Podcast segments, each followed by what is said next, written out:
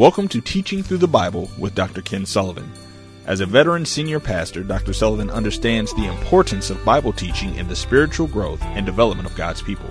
Dr. Sullivan's method of teaching the Bible is to read and carefully explain each chapter and verse in clear and understandable terms so the student of the Bible gains the full understanding of God's Word. Now prepare yourself to learn and grow as Dr. Sullivan teaches through the Bible. Welcome to another session of Teaching Through the Bible. I'm Dr. Kenneth Sullivan. Well, today we'll be studying in the book of 1 Corinthians, chapter 4. I'll be teaching from the New uh, Living Translation for clarity. We want to make everything crystal clear for you here. So let's get started on our study today. I'm reading again 1 Corinthians, chapter 4, beginning with verse 1. So look at Apollos and me as mere servants of Christ who have been put in charge of explaining God's secrets. Now, because of the division among the saints in Corinth over leadership, they've been dividing uh, over who their favorite leader was. So Paul uh, was compelled to carefully define the, the role of those who were chosen to be leaders in the church. He wanted them to understand what their role was, not to put themselves up and to divide the church or have uh, uh, divisions in following, different followings. But he wanted them to understand that they were just servants that the Lord chose to carry the message. So to deflate this overinflated view that the Corinthians had of them, Paul repeatedly emphasized, over and over, he emphasized their status, the servant of Jesus Christ. Um, and also, although Paul was among the greatest of the apostles, he humbled himself. And often he said he was the least of the apostles. He let everyone know that uh, he and Apollos were merely servants who had been given the privilege of explaining the, uh, the secrets of God, God's secrets. The focus of preachers and, and teachers should always be on explaining God's secrets in a way that people can understand and, and respond to. This requires a clear understanding of the message. So, uh, Bible teachers and preachers have to uh, be student, constant students of the Word. We never um, get beyond, we never graduate from studying the Word of God. The, the Bible is a, a lifetime study. So uh, it helps to know the Word of God. I mean, it's absolutely essential uh, to be familiar with the Word of God in order to be able to, to uh, break it down and explain it. Now, it helps for, for uh, the ministers to speak in the language and, and style and culture of the people being uh, being addressed. Uh, the, the apostles and Jesus spoke in, in uh, plain, everyday, ordinary Greek. on one occasion, Paul said he had become all things uh, to all people in order to save some of them. That's in 1 Corinthians 9 22. Paul and Apollos had been put in charge of managing or stewarding God's work of carrying the gospel. They were managers over that, and and good managers had to be faithful. Now, verses two through five, I'm I'm reading. Now, a person who had who is put in charge as a manager must be faithful. What about me? Have I been faithful? Well, it matters very little what you or anyone else thinks. I don't even trust my own judgment on this point. My conscience is clear. But that isn't what matters. It is the Lord Himself who will examine me and decide. So be careful not to jump to conclusions before the Lord returns as to whether or not someone is faithful. When the Lord comes, He will bring our deepest secrets to light and reveal our private motives. And then God will give to everyone whatever praise is due. So, managers in the old King, uh, King James used the word steward. Stewards and managers are uh, means the same thing. They are those who are put uh, over managing someone's property or, or something important or valuable. So managers and stewards are, are given the responsibility of running the household or or running the business. A person is promoted to stewardship to uh, or management uh, on the basis of faithfulness, performance of his duties, and and um, they've been examined and tested over time. Uh, and then once they have been proven to be reliable, faithful, knowledgeable of the company, and able to run it, then they are promoted. A person is not given that the trust and responsibility of being a manager until he is proven to be faithful. Faithfulness is a basic requirement for those who uh, want to be a manager. Uh, in both natural and spiritual things, faithfulness is a basic requirement. God extends leadership and management opportunities on the basis of faithfulness. Paul said, The Lord put me in the ministry after finding him uh, faithful. Paul, uh, Paul was promoted after the Lord examined him, saw that he was faithful. That's in 1 Timothy uh, 1 and 12. So you don't take a person who is slothful, undependable, may not show up, may wreck the company.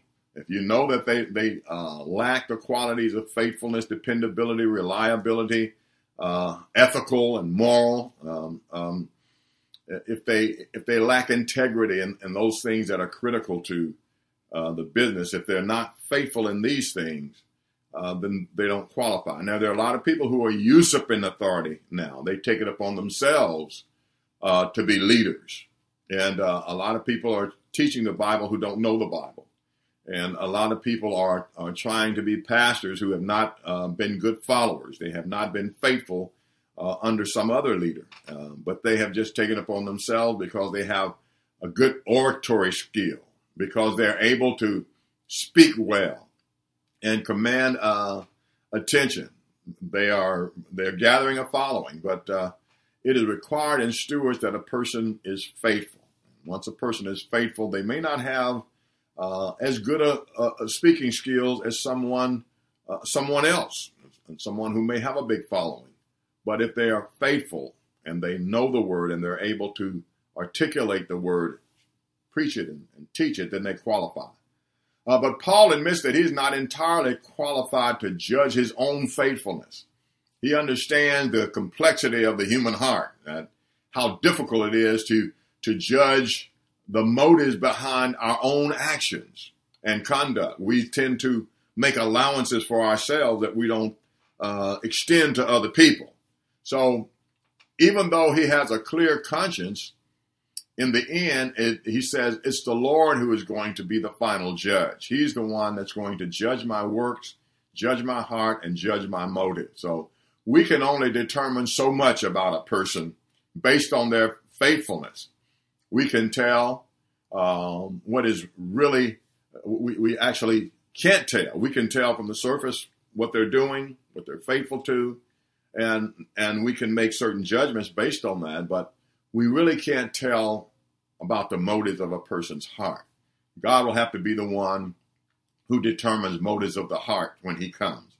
And Paul warns us not to jump to conclusion about someone else's motives.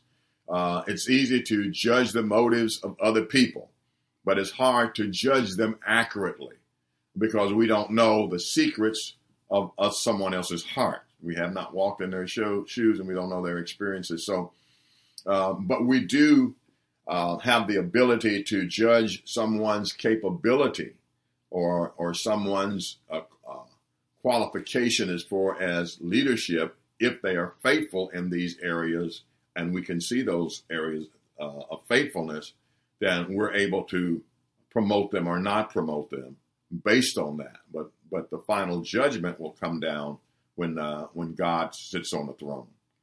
Now we can't judge the motives of people's hearts, but we can determine whether they are qualified to do a certain job. As I just uh, said, we we have to just examine their past performance of faithfulness and reliability and trustworthiness, and and and if they demonstrate faithfulness in those areas, then they qualify. Okay, they qualify to be promoted. Now, I'm reading verses 6 through 7. Dear brothers and sisters, I have used Apollos and myself to illustrate what I've been saying. If you pay attention to the scriptures, you won't brag about one of your leaders at the expense of another. What makes you better than anyone else? What do you have that God hasn't given you? And if all you have is from God, why boast as though you have accomplished something on your own? Now, Paul uses the scriptures to build his argument against bragging or boasting about one teacher or leader over another one. Okay. Uh, when we promote one up, then we put the other down. The major issue was not the, that they were proud of their leaders in this thing, and Paul was really he wasn't bothered so much about them being proud that they had great leaders. Um, what he was concerned about is how they were arguing and, and bragging and boasting and placing one leader's value above another leader's value. Now that's divisive. So Paul did not want uh, the, them to divide the church over leadership. The major issue was not that they were proud of their leaders again, but they were placing value one over another. Um, and Paul was on guard against anything that divided the church. This is a competitive and and a, a, divisive attitude when we say my leader is better than your leader, or or we're following this one and and uh, they have these qualities that your your leader doesn't have. Uh, Christ emphasizes working together for a common goal, not not division and and, and a competitive nature. Um, nowhere in the Bible does uh, does God or the Christ or the apostles teach competitiveness within the church.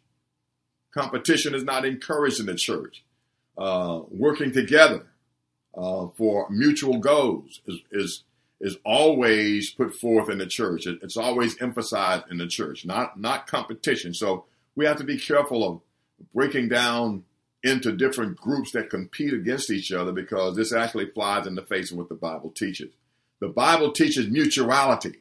It teaches working together. It teaches cohesiveness. It doesn't encourage so-called rugged individualism. No, it it uh, it teaches unity and emphasizes unity. The, uh, God emphasizes to us that we are that we need each other and that we're not complete without each other. And that's why he uses analogies like uh, the body. All the members of the body work together um, to accomplish a certain goal. Uh, and then he uses uh, uh, the the analogy of a temple that we're all uh, bricks, stones, set together in in one great temple. So Paul was against this division in the church, and uh, pastors and leaders have to be careful about setting up things in the church that create a, com- a, a competitive atmosphere. Uh, it may seem harmless, but it but it flies in the face of what the Bible teaches. The Bible always emphasizes oneness, unity, cohesiveness. Okay, working together, mutuality. So uh, we want to be in step with what God is doing and what His agenda is. A common theme throughout the Scriptures is is that uh, our ultimate uh, uh, loyalties and allegiance and human as human beings uh, are to be recipients of the grace of God. We use those gifts that God gives us to do the work that God has has given us to do, uh, but we're not the sources of those gifts. So that's why Paul said, "What do you have? You can't boast. There's nothing to boast about." Because even the leaders, the gifts that they have, those gifts were given to them. They didn't just uh, acquire them on their own, but God gave uh, gifts of leadership to the apostles and the prophets and the evangelists and teachers, so they have nothing to boast about. So, um, members of the church don't have anything to boast about in our giftings and our abilities either. God gave us everything that we have, and if God is the giver, then there's no room for boasting. Uh, all every the Bible says every good gift and every perfect gift comes from above. So God should rightly be the recipient of the glory and not some human being for the gifts that we have and the talents and the abilities that we display.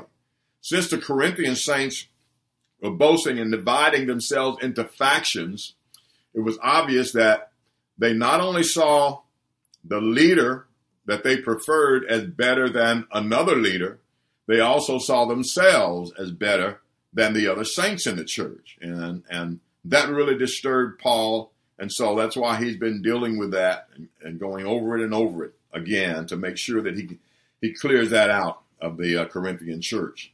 Now I'm reading verse 8. You think you already have everything you need. You're already rich without us. You have become kings. I wish you really were on your thrones already, but then we would be reigning with you. So Paul scolded the Corinthians uh, Christians because they were acting like they were already reigning and ruling with the Lord Jesus Christ. They displayed an air of superiority as if they were better than everyone else. And so Paul wanted to, to move them toward humility, help them to understand that they we're not reigning yet. Now there's going to come a time when the saints of God, Christians, will rule the new world under Christ. We will reign with Christ. There will be kings and governors and and there will there will be priests in the new kingdom and we will we will rule it under Christ. But Paul says it's not time for that yet. You haven't arrived to that yet. So don't act like now that you're already reigning. Paul said, of course, I wish you were, because uh, if you were, then the kingdom will have come. Uh, the the the new new kingdom would have come with Christ over it. Christ would have returned, and and and uh, the the world would be uh, being ruled in righteousness, and we would have our new bodies. We would have our places of leadership. So Paul looked forward to that. He said, "I wish you were the, uh, already reigning, because if that's the case, we would be reigning with you." Uh, but Paul wanted to bring them back down to earth. Now, this passage, uh, verse eight, reminds us that again, one day Christians will rule. Um, Paul said in 2 Corinthians 6 and 2, Don't you realize that someday we believers will judge the world? Okay. Uh, and the prophet Daniel said these words Then the sovereignty, the power, and greatness of all the kingdoms under heaven will be given to the holy people of the Most High. They will rule forever and all rulers will serve and obey them. That's Daniel 7 and 27. So the uh, holy people of the Most High are Christians, they are the saints of God. And so we have throughout the scriptures the promise that we're going to rule the kingdom of God. We're going to rule the new the new earth, uh, and we're going to rule under Christ. Okay, it's going to be given to us. Uh, so Paul understands that, and he understands that they understand that. But uh, but he wanted to remind them that it's not time for that yet. Uh, it is time for us to act in humility. Paul acknowledged the fact that the saints will, of course, rule the world, and uh, and he taught that himself, and he wanted them to have a, a heavenly mindset. But he did not want this divisiveness. There will never be a time for pride. There will always be a time for humility, humility even going into eternity. Um, in his letter to the church at Rome, Paul talked about how the whole creation, even Christians, groan as if we were in the agony of childbirth while we wait for the transformation of things and to be clothed, clothed with our new glorified bodies. That's in Romans 8 22 through 23. And so there is going to come a time when Christ is going to make all things new and there is going to be a peaceful kingdom, um, and there's not going to be uh, any trouble. And even during the millennium, the first thousand years, uh, we're going to rule upon this earth, cleaned up, uh, uh rejuvenated, okay, and and made beautiful again.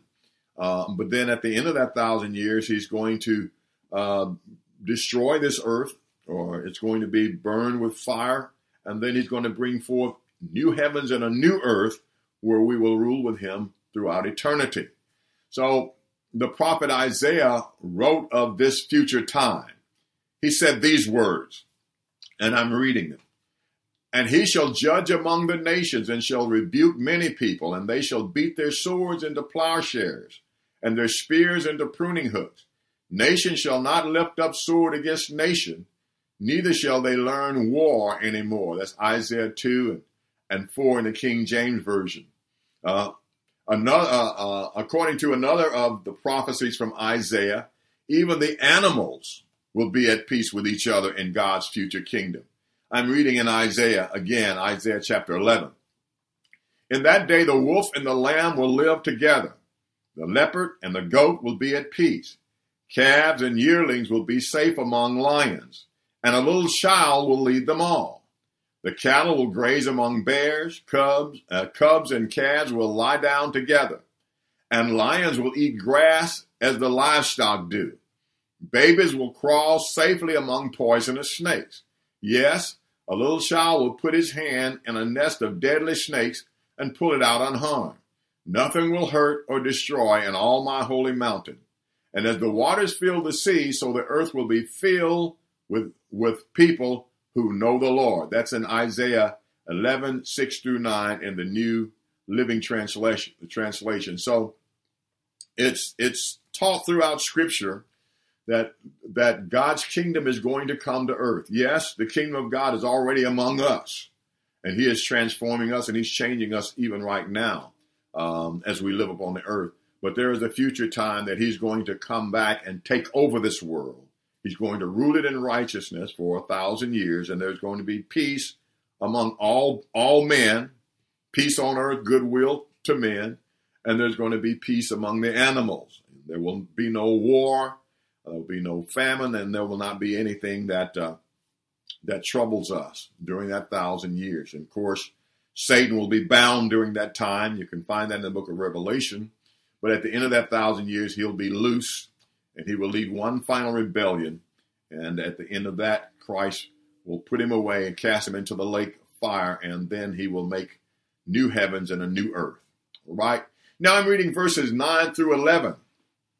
But sometimes I think God has put us apostles on display like prisoners of war at the end of a victor's parade, condemned to die. We have become a spectacle to the entire world to people and angels alike. Our dedication to Christ makes us look like fools, but you are so wise. We are weak, but you are so powerful. You are well thought of, but we are laughed at. To this very hour, we go hungry and thirsty without enough clothes to keep us warm. We have endured many beatings and we have no homes of our own. Okay. So Paul is referring to the practice when he says we are like the um, like those at the end of the display in a um, at, at, the uh, end of a parade for prisoners of war. Um, he's talking about that practice which was common in the ancient Roman world. Whenever an army defeated another army, the soldiers would uh, the victor the vic, victors would march down the uh, the main highway, the main street of the city, and uh, in a parade. And at the end of that parade, end of that procession would be the defeated enemy in chains. They would walk down, parading down through the, the streets, uh, showing their um, their victims, um, the enemy who had lost the war, uh, showing the plunder that they'd taken some of it, and they would just uh, parade themselves down, and it would be a humiliation for the for the uh, losers, the enemy. Those people would be publicly humiliated for crowds of cheering people. They would be spared only to provide amusement for the people by uh, either being publicly executed or uh, by used in the arena, put to death in the arena, and the, the gladiators would would would uh, kill them, lions or, or whatever, for the entertainment of the crowd. Paul used this analogy to compare it with the pride of the Corinthians and, and how they had exalted themselves over others in the church as if they were victors. Paul and his company were suffering public shame and humiliation while they went out and preached the gospel. For preaching the gospel, they were being persecuted and and and sometimes while preaching the gospel, they were hungry. They didn't have enough. They didn't have enough clothing. They didn't have enough food, but they they went forward with what they had.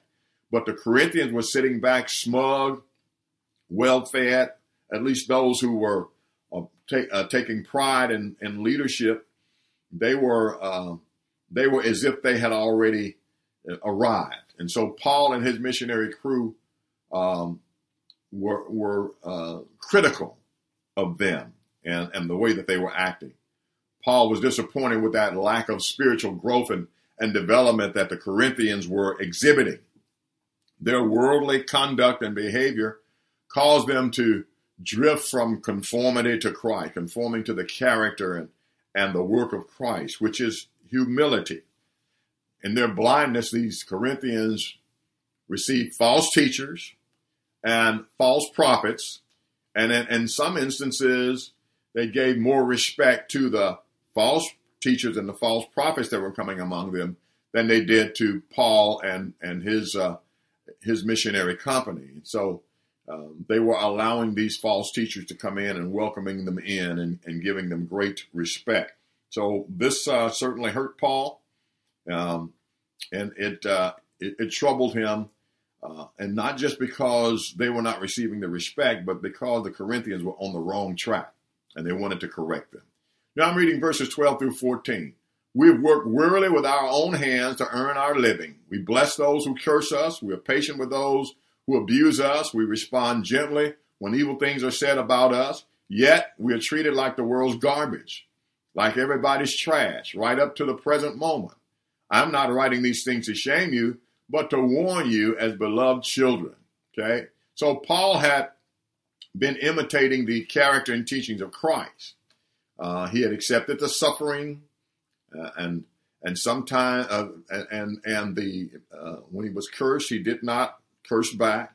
Um, he just embraced the suffering that sometimes and sometimes comes with being a Christian. He blessed those that cursed him. He blessed and he did not curse, like Jesus said. Uh, and, and, he had been living like Jesus said, but the Corinthians were violating these uh, these teachings of Christ. True Christian character is tested and revealed during times of of adverse uh, situations and, and circumstances. If a person chooses to conduct himself in a way that is in line with the teachings of Christ, even during hardship and difficulty, then that person is proving to be developed in faith and obedience.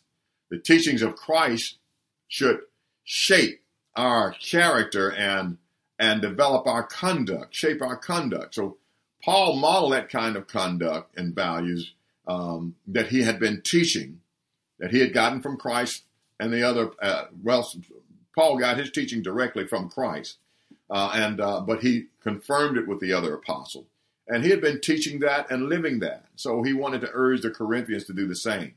Corinthians had lost sight of the, those teachings, and they were getting into flesh and into self and, and, and beginning to act like the world, selfish and prideful.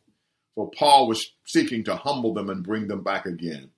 Uh, now I'm reading verses 15 through 17. For even if you had 10,000 others to teach you about Christ, you have only one spiritual father. For I became your father in Christ Jesus when I preached the good news to you. So I ask you to follow my example and do as I do. That is the very reason I'm sending Timothy to help you do this. For he is my beloved and trustworthy, trustworthy child in the Lord. He will remind you of what I teach about Christ Jesus in all the churches wherever I go. So Paul reminded the saints at Corinth that no one has their interest at heart like he does.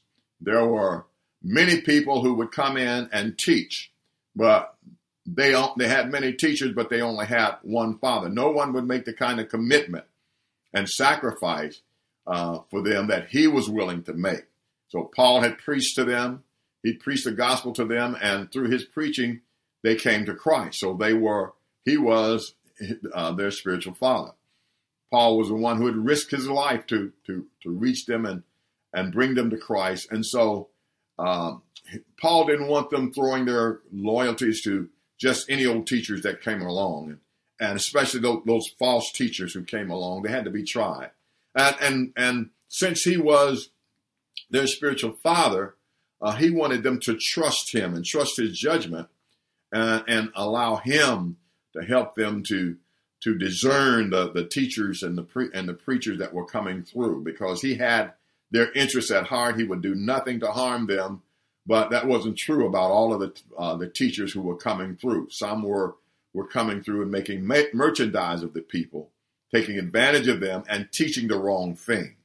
So every pastor wants uh, wants to be able to lead the people, and and uh, every pastor, true pastor, wants the people to trust their judgment because every true pastor uh, has the heart of the people and will not do anything deliberately to to hurt them.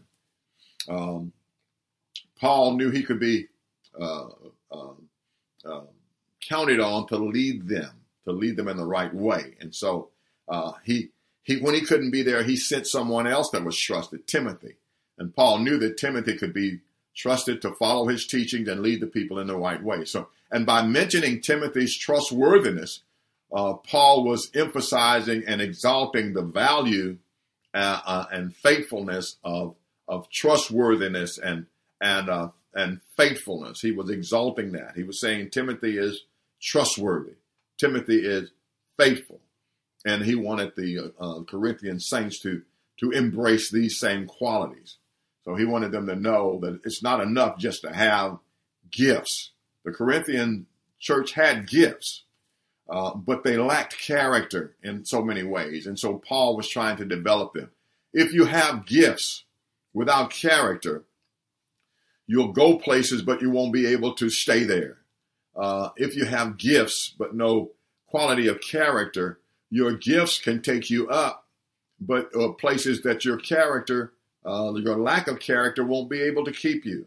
So there, there will be a great fall. There will be a, an embarrassment to the body of Christ because people who lack character, uh, who lack faithfulness and loyalty and devotion and, and truthfulness and, and all of these qualities of character that make for a good leader, a good manager, a good steward, people who lack those uh, uh, qualities of character can gather a following, but they shipwreck them. Uh, and so Paul was emphasizing the character that Timothy had, the character that he himself had, and the character that he was trying to instill in, in the in the Corinthians. Now verses 18 through 21. I know that some of you have been become arrogant, thinking I will never visit you again. But I will come and soon, if the Lord will let me, and then I will find out whether these arrogant people are just big talkers or whether they really have God's power. For the kingdom of God is not just fancy talk, it is living by God's power. Which do you choose? Should I come with punishment and scolding, or should I come with quiet love and gentleness? So, evidently, some members of the Corinthian church were questioning Paul's commitment to them and his willingness to visit them. These rebellious saints were challenging Paul's authority and effectiveness. They were puffed up with pride and and and uh, in their own authority in the church. They they acted as if their authority was equal to that of, of the apostles. Um, it's possible that these people were part of the group who had uh, who declared themselves to be followers of Apollos or or or Cephas, that is Peter. Uh, when Paul found himself unable to travel to Corinth, he couldn't get there when he wanted to because he was somewhere else uh, preaching and teaching and trying to minister to others who needed him. Um, so when he couldn't get there, they seized on the opportunity to to challenge his devotion to them, their his commitment and his love to them. They spoke out against his authority and and troubled the church with that attitude and conduct. So Paul responded to that report about these rebellious and arrogant Christians with a warning that he would be coming soon and that he would deal sternly with them when he came. He, he threatened to use his authority to exert church discipline upon those who were arrogant and refused to respond to his correction. Now, Paul was not a man who made empty threats. He had the power of the Holy Spirit behind him. He was not timid about dealing with rebels or, or those who drifted into error. And on one occasion, he even publicly rebuked the apostle Peter, uh, uh, who had caved into to pressure from the Jews to begin to segregate himself from the, the Gentile Christians. And, and Paul called him a hypocrite to his face. And, and in front of everybody, he rebuked him. So um, Paul was a man who, who was stern when he had to be. Uh, he wasn't timid, and he could deal with problems in the church, uh, and he wasn't uh, timid about doing that. Paul warned the saints that if necessary, he would come to them with a chastening rod. He was letting them know that, like a father, he could be stern or he could be gentle. It was his preference to be gentle, but their attitude would be the determining factor there. So he gave them ample warning, and certainly um, Paul was a man's man and an apostle um, par excellence. Well, it brings us to the close of First Corinthians chapter 4. In our next session, we will study chapter 5. Well, if you uh, if you're ever in the Indianapolis area, if you're ever here visiting, or possibly if you live here, I'd like to encourage you to come and, and visit us at New Direction Church, where my son is the pastor, uh, Kenneth Sullivan Jr., and he's doing an excellent job leading the church. He's the senior pastor. Our East Campus is located 5330 East 38th Street, and our North Campus is located at 7701 East 86th Street. For service times, visit our website at ndcbetterlife.org. Please join me next week at this time at this uh, same time for another session of teaching through the Bible when we will go into 1 Corinthians chapter 5. Until then, may God bless you. Thank you for tuning in to Teaching Through the Bible with Dr. Ken Sullivan. We hope this program has benefited you in your Christian walk. For a free download of this program and to browse Dr. Sullivan's books, videos, and audio titles, visit our website at emergecurriculum.com. Please tune into our next teaching session on Vision Stream Network or listen on demand from our podcast.